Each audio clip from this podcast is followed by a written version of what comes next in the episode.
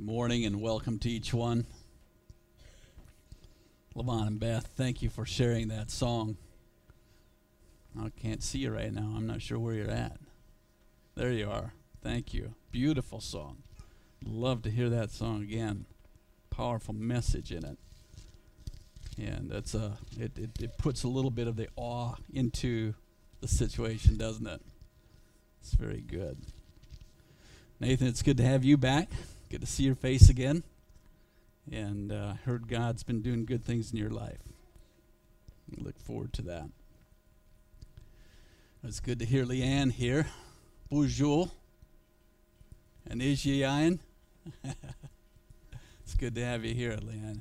All right. Brings memories of years ago being up north. And then it's also good to have Andrea's family here and get to know them. I know that. I know what it's like to make a major move. And so may God give you grace as you go through that adjustment. I know what that's like. It's not always the easiest thing. Marlene, it's good to have you here. Good to see your face. I hope I'm not overlooking anyone. Want to do something a little bit different this morning. I do want to take and turn your attention to the title that I've chosen this morning. It's Noel, A Church is Born.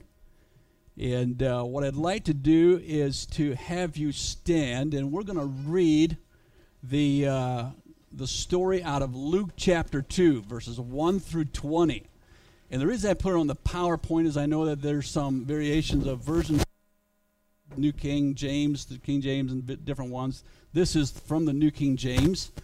And so you can use the PowerPoint so that we're all in unison on the reading of this passage of Scripture. I'll start you out, and then I'll sort of go in the background because of the me having the mic, okay? Here we go. And it came to pass in those days that all the world should be taxed. The census first took place while Quirinius was governor in Syria. So all went to be registered, everyone to his own city. Joseph also went up from Galilee, out of the city of Nazareth, into Judea, to the city of David, which is called Bethlehem, because he was of the house and lineage of David, to be registered with Mary, his betrothed wife, who was with child. So it was that while they were there, the days were accomplished to be delivered. And she brought forth her first son, and wrapped him in swaddling cloths, and laid him in a manger, because there was no room for them in the inn. Now there were in the same country shepherds living out in the fields, keeping watch over the flocks by night. And behold, the angel of the Lord stood before them, and the glory of the Lord shone round about them. They were sore. The angel said to them, "Do not be afraid, for behold, I bring you good tidings of great joy, which shall be to all people. For there is born to you this day in the city of David a Savior, who is Christ the Lord. And this will be a sign to you. You will find the babe wrapped in swaddling clothes, lying in a manger." And suddenly there was with the angel a multitude of the heavenly host, praising God and saying, "Glory to God in highest, and on earth peace, goodwill toward man." So it was, when the angel had gone away from them into heaven, the shepherds said one to another, "Let us now go to Bethlehem, come to pass, which the Lord hath made known to us." And they came with haste, found Mary and Joseph, and the babe lying in a manger. Now when they had seen him, they made wisely known the saying which was told them concerning this child, and all those who heard it marveled at those things which were told them by the shepherds. But Mary kept all these things and pondered them in her heart. Then the shepherds returned, glorifying and praising God for all the things that they had heard and seen, as it was told them. Thank you. You may be seated. Being aware that it would be the Sunday before Christmas, I was struggling to know whether I should direct a message on the theme of Christ's birth, or whether I should continue on the series that I've been teaching on the New Testament church, New Testament ecclesiology. And then the other evening, the answer came to me in the middle of the night. I woke up suddenly for no apparent reason, and immediately the phrase crossed my mind, Noel, a church is born, in the middle of the night. And it just sort of came from out of, and right away I linked it to the verse there in verse 11 where it says, "For there is born to you in the city of David a Savior, which is Christ the Lord." And I knew that I had the answer. There was going to be a message that would bind the two together. In fact, as I lay there, I repeated the verse in the and inserted the word church in there, where I said, "For there is born to you in the city of David a church which is Christ the Lord." And I got excited as I thought about the fact that Christmas, or the birth of Christ, is the true beginning of the church. And I thought it appropriate to blend the two themes together this morning for the message. You know, the mystical appeal of the Christmas story has a tendency to lose its charm, or maybe its mystery, as we grow older. In other words, someone said once that familiarity tends to breed contempt. Some of you here have witnessed over 80 Christmases come and go, or seasons come and go. Some are in the halfway mark, 50, half a century. And some of you are young enough, you've only seen a few of them, and that just the excitement that may go with that. One of the reasons that I wanted us to read this passage together is because I didn't want anyone going through this season without at least once reading this passage of Scripture. It's easy to do that sometimes. We know the story so well, and we become accustomed to it, and so we sort of gloss over the passage, and it's just the story that we've known for many, many years. But this morning, I want some congregational interaction. And I want to hear from you. I want you to highlight some of the details of the story that stood out to you as we were reading it. A response from you. What was it? What were some of the details, or some of the things that really stood out to you, or didn't it? Go ahead. The angels spoke in a monotone, "Glory to God." Is that how they did that? Okay. Jonathan. The urgency that the shepherds had to go find this. Okay, go find. They went with haste. What else? That happened, Mary pondered them in her heart. Okay. She had a couple other messages prior to that, didn't she? And what? Yeah, Mary, did you know? That's a good song. Richard. The shepherds. They broadcast it. Okay. Okay. Very good. Good things. What else? The news didn't come to the king. The leader came to smelling. Okay. They were sort of the outcasts of the culture, weren't they? Okay. Anything else?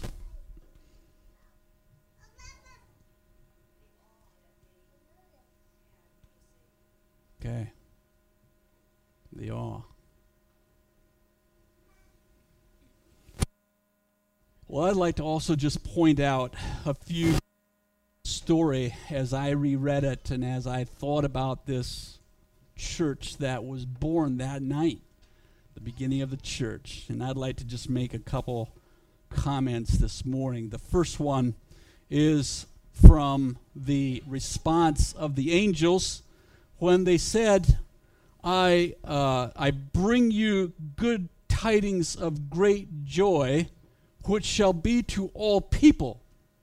Now, it's easy for me to sort of detach detach myself from the story. The angels had met the shepherds that night in the field. The angels gave the message to the shepherds, and the message was sort of just geared for them that day and then. And it sort of ends of the end of the story there. But as I reread it again this weekend, and I sort of sidestepped from the familiarity of the passage and really read it for what it says, I became keenly aware that I am included in this story. It says, I bring you good tidings of great joy, which shall be to all people. And I just assume that if all means everything, that I'm included in that. Part of the thing that, the message that was given that night, yes, it was given to those humble shepherds out there. They received the message initially, but they were not the sole priority of the message. I was included in that, and so are you. They had to share it with us. The second and third and fourth points that I want to highlight are also part of the message that the angels gave. And they said, today is born a Savior. The Greek word is sōtēr, and it's translated as Savior. It's mentioned 24 times in the New Testament. And 24 times out of 24, it is always translated as Savior. Now, I want to explain this, that when you go into translation work, anyone that does translating, and even if we do from Dutch to English or from English to Greek or Greek to English, we all know that sometimes there's more than one word for the same word in another language. An example of that is going from the English to the Greek would be the word love. We have one word for love in the English. But in Scripture, we know that there's two words that explain love. One is akapio, and the other one is phileo. And so there's two words, and so there's a different dynamic in the Greek than there is in the English. And of course, it goes the other way around. Now, this is a big deal because sōtēr, or Savior, has no substitutes. Regardless of whether you translate it from English to Greek or Greek to English, sōtēr always translates as Savior, and it always means a deliverer. Now, can any other religion boast that there is a deliverer to all people? There have been some leaders in the past who have been deliverers to some people. Moses, he delivered the Jews out of Egypt, but that was only some people in that day. Abraham Lincoln delivered, as it were, the slaves from slavery, but that was only a percentage of the people.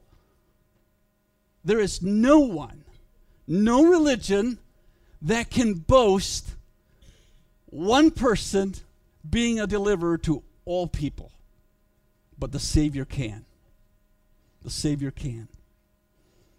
The third point that I want to bring to your attention, that is, in almost every case, and not quite all 24 times that Savior is mentioned, but almost all of them in the New Testament, whenever the word Savior is used, the word Christ is also used.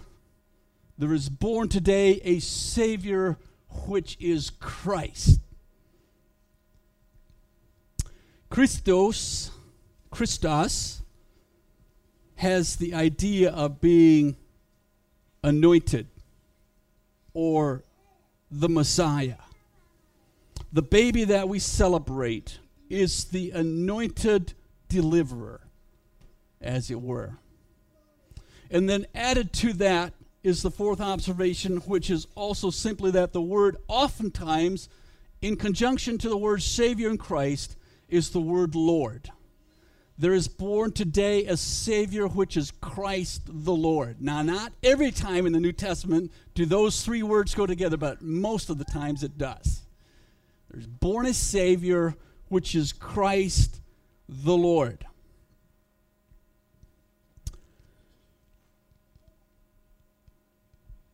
The word simply means supreme in authority. Now, this title has the idea, or when you connect all three titles together, it translates as the anointed deliverer who is supreme in authority. The anointed deliverer who is supreme in authority. These three titles together summarizes the saving work of Jesus Christ and his sovereign position. And so does it not seem appropriate then that he is the head of the church? Now I'd like to take a turn to a corresponding passage. And again, I'm going to have you stand, and we're going to read this passage together as well. And it's found in Ephesians chapter 5, verses 22 through 33. So stand again, and we'll read this passage of Scripture as well. Okay, ready? Here we go. Wives, submit yourselves as to the Lord. The husband is the head of the wife, as also Christ is the head of the church, and he is the Savior of the body. Therefore, just as the church is subject to Christ, so let their wives all on husbands in everything.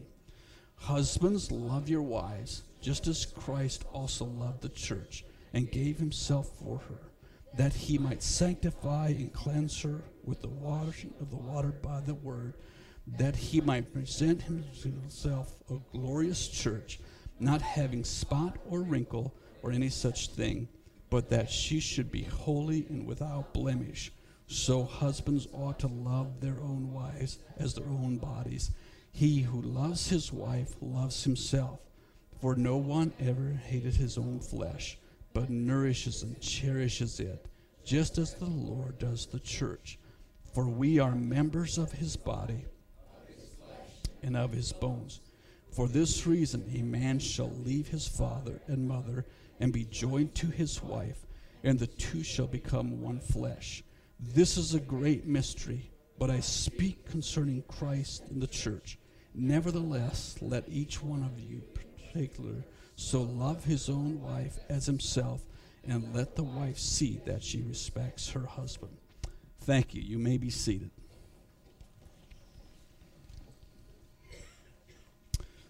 I'm going to do something. I'm going to reread this. I'm going to insert the titles that were given Jesus at birth.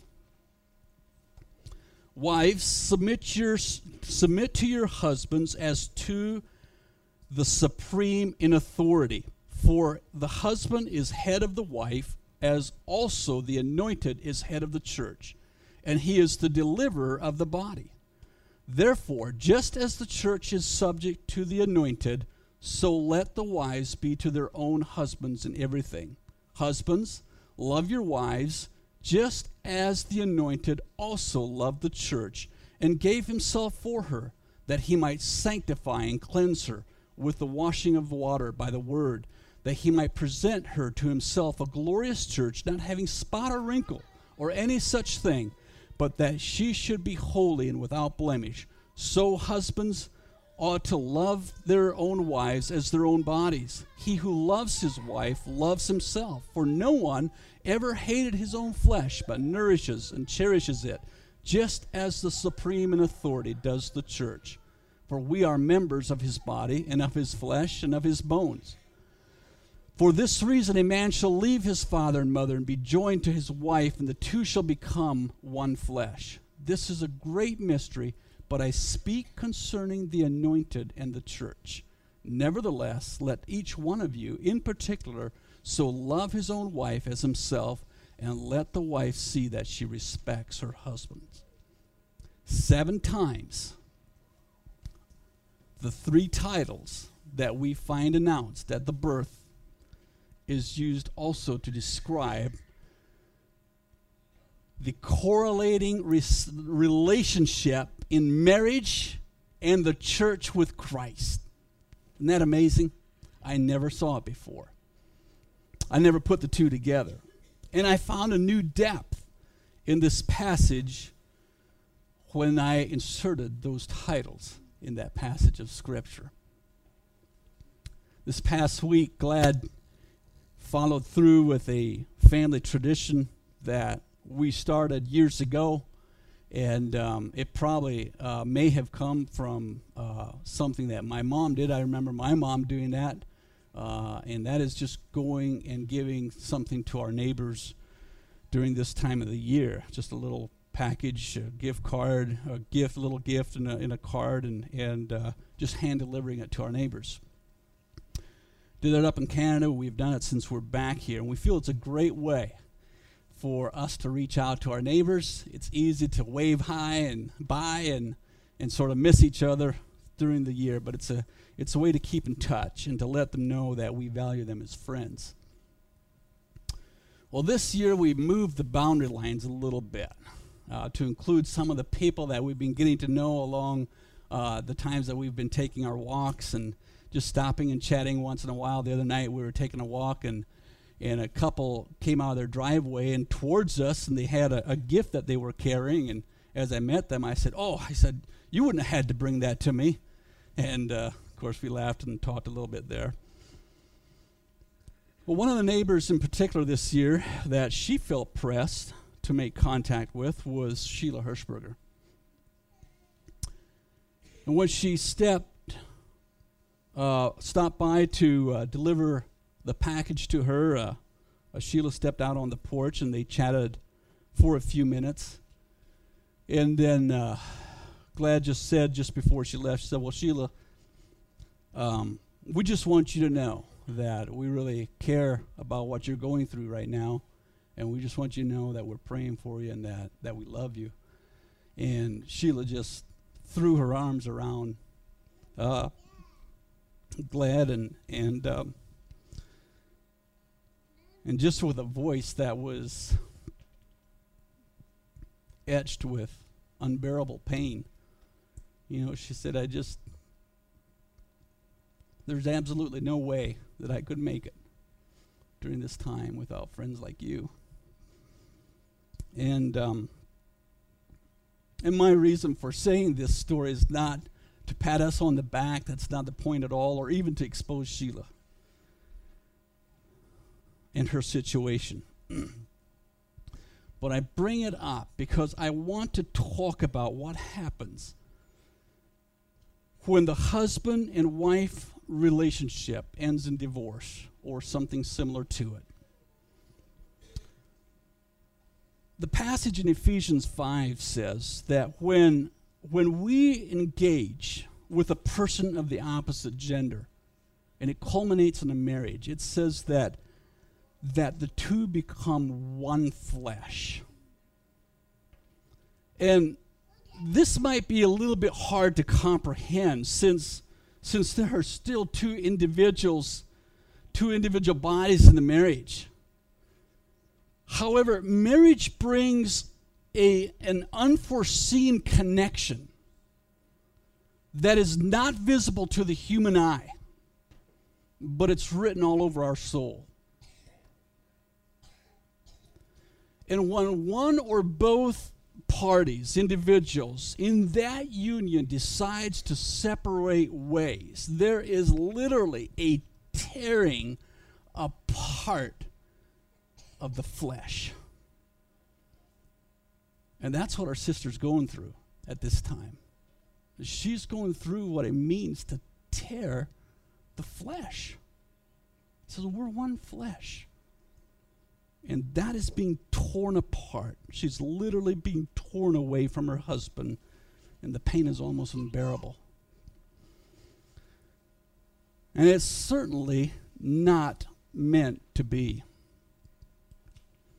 Is there any reason? You know, and so So God uses this picture of husband and wife when he's talking about the relationship in the church and with Christ. He's bringing in this picture of one flesh, the church with Christ. And can you imagine what happens when a church unanimously decides to accept things that go contrary to Scripture, as it were? And maybe it's what we are witnessing today, church after church, accepting and openly accepting, acknowledging, okaying illegitimate relationships such as homosexuality or divorce and remarriage. And there's this tearing apart that happens that I think is why God says that I hate divorce. By the way, that church is supposed to be over on the other side there, on the other end. God hates divorce, and there's a reason he hates divorce.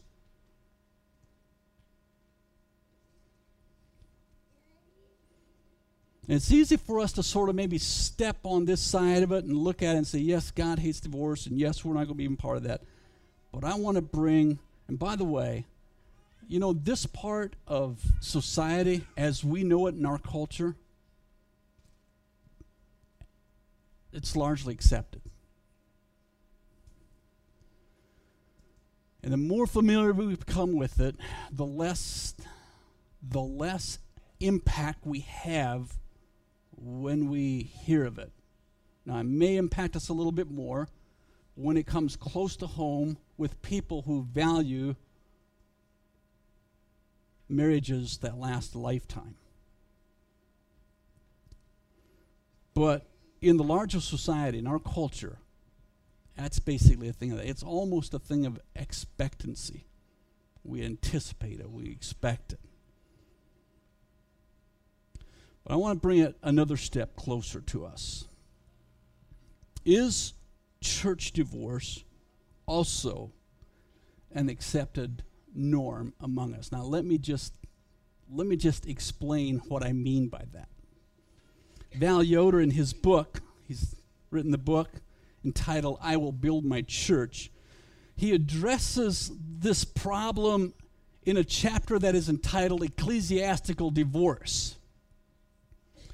And he observes that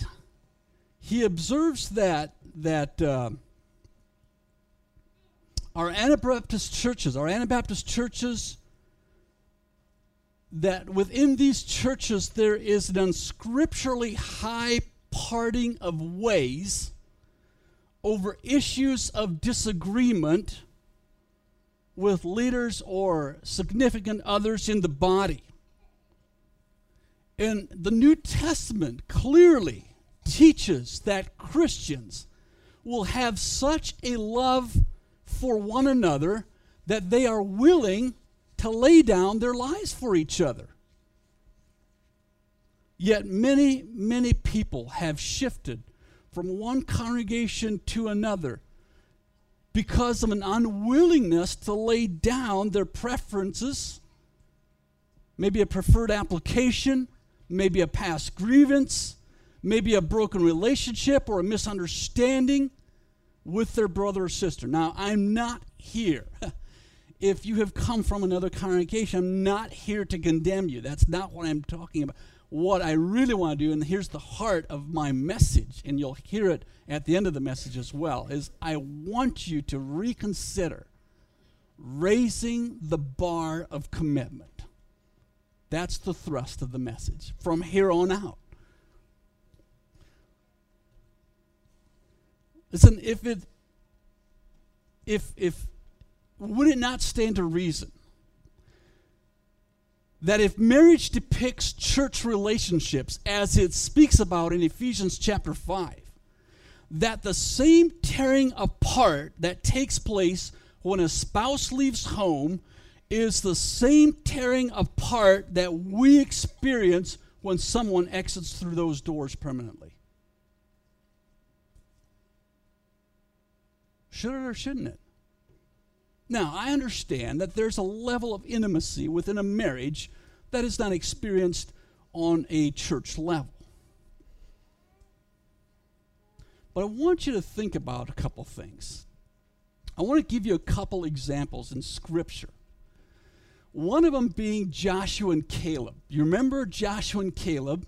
They were one of 12 who went into, one of the children. What was Joshua and Caleb and 10 other men, what were they supposed to do? Who can tell me? One of you children. Yes. Yes, they were supposed to spy what? They were supposed to spy out the land of Canaan, right? They were going to go in there, and they were going to see whether they could conquer the land of Canaan.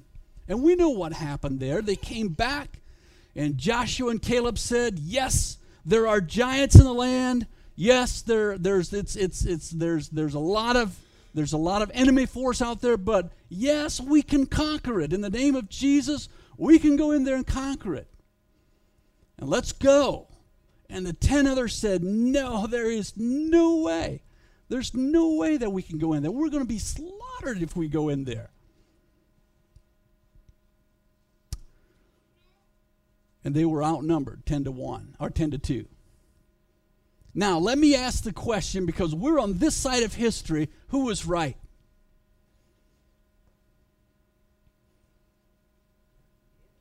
Huh? Joshua and Caleb were right, weren't they? I mean, we see it later on. When they actually did go into the land, they were able to conquer it. And God would have given them. We know God. We know the attributes of God. If he says that he'll do it, he'll do it. And so Joshua and Caleb were right.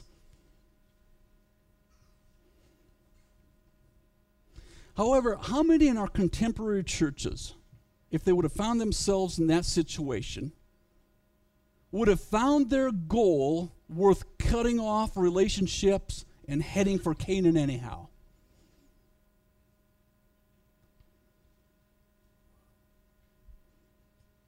They're right. God said it. We better go. And so we'll cut off relationships if that's what it means, and we're going to head for Canaan. But they didn't. In fact, there was a near stoning for what they did. They endured a near stoning and suffered, listen to this phrase, they suffered with the majority opinion for the next 40 years. Is there a lesson we can learn from that? I'm going to give you another illustration. Jeremiah. He's another example. Jeremiah strongly encouraged the Jews to surrender to the Babylonians. But when they did not, he stayed with them anyway. He didn't part company with them. He stayed with them anyway, even though he knew in his heart what they should have been doing. And as a result,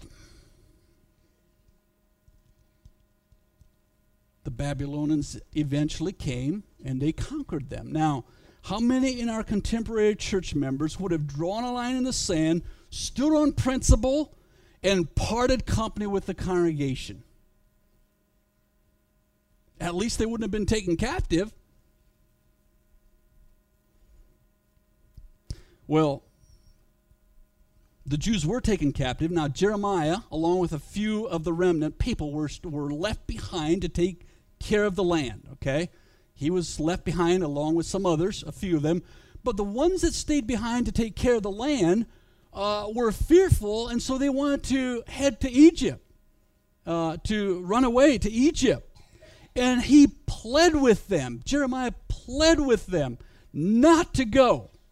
But when they did anyway, we find out that he went with them.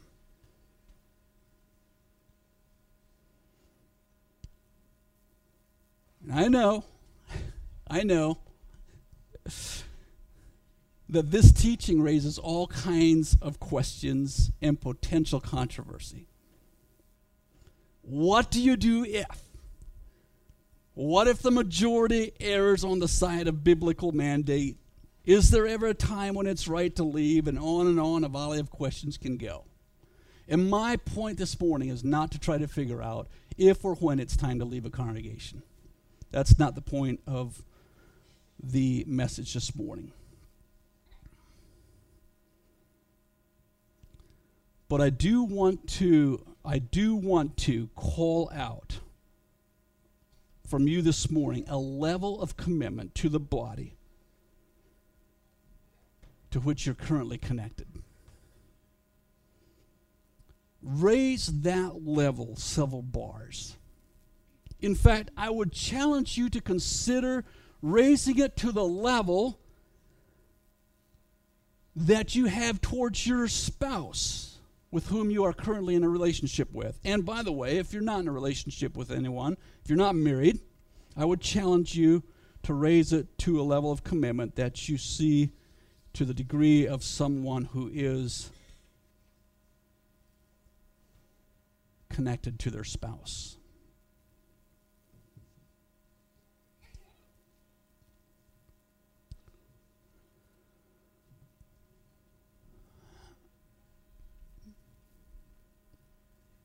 You've heard me lament, and I'll continue to lament, how easy it is for people to disconnect from a local body. And I'd like to see, by God's grace, see this congregation come to the place that when someone was leave, we feel the pain that Sheila's experiencing today. That there is a love, that there is a connection, that there is a commitment to each other. That we will not leave you behind. Even if we know you are going on the wrong path, we are willing to stand with you, not in agreement with you, not in agreement with the wrong, but that we are willing to wait it out tough. I can testify by the grace of God that my relationship with Glad is secure enough that a parting of the ways has seldom, if ever, been entertained, and I'm confident she feels the same way about the relationship with me. It's just not part of the equation between us. It's not something that we keep out on the table. Couples who entertain that kind of thinking set themselves up for that kind of destiny. The same is true of church life. If you hold out part within your heart that says, well, I can always find another church if, then you will hardly give yourself wholly to that body of believers. And eventually you could find yourself being torn away from the very body that Christ commands you to lay down your life for. Now, I also understand that Christianity is much bigger than just one congregation. But I think it's especially that way in a congregational setting where we are committed to each other, where there is a level of commitment that does not, an obligation I might add, that is not necessarily that way to another Christian in another part of the world.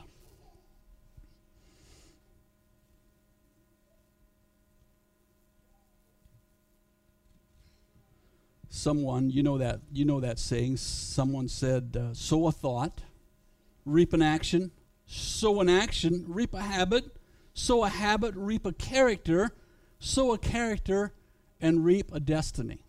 And what I want to do this morning, if you are here this morning, not fully committed to this body, then I would like to sow a thought in your heart. The kind of thought that says, you know what, I'm willing to lay down my life for the person that's sitting next to me. And I'm not talking about spouses. I'm talking about the people that are committed to each other in this congregation. I'm willing to lay down my life for that person.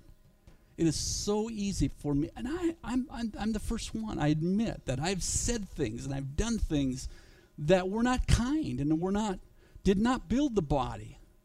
And maybe the level of commitment wasn't there, and I need to grow in that. And I just challenge all of us to raise that level of commitment to each other.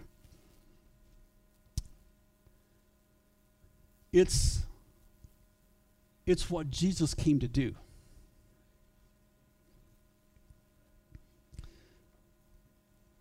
It's my goal, by the grace of God, to help you think in terms of lifelong commitment as Jesus instructed us in Ephesians chapter 5.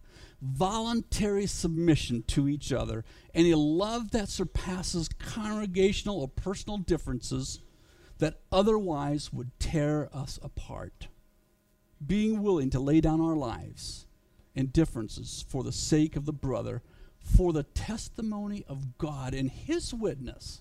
By this shall all men know that you are my disciples if, let's say it together, if, that's right. This, my friends, is the glad tidings of great joy to all people that the angels said over 2,000 years ago. Unto you is born this day in the city of David, the anointed deliverer who is in supreme authority, who loves us with an unconditional love, and who is willing and who was willing to lay down his life for us. You and I are the recipients of that gift, and we should gladly submit to that leadership, or to that lordship, I should say, and as a result of that relationship, also be committed to each other. Let's pray, and then Keith, I'm just going to turn it over to you.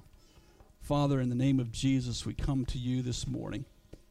We're so grateful, Father, for the anointed deliverer who is in supreme authority. Lord, that I am part of that plan. We all are part of that plan. It didn't just rest with the shepherds, but that message was to all people. Lord, today and this coming week and the coming months and years, we continue to celebrate that birth. Lord, may it make a real difference in our lives and how we love each other, what our level of commitment is to each other. And Lord, in that way, we would increase our witness to the community around us. We commit ourselves to you. Guide and keep us, bless us, direct us this week, as we go throughout this time of celebration, and may you watch over us and care for us. In your name we pray. Amen.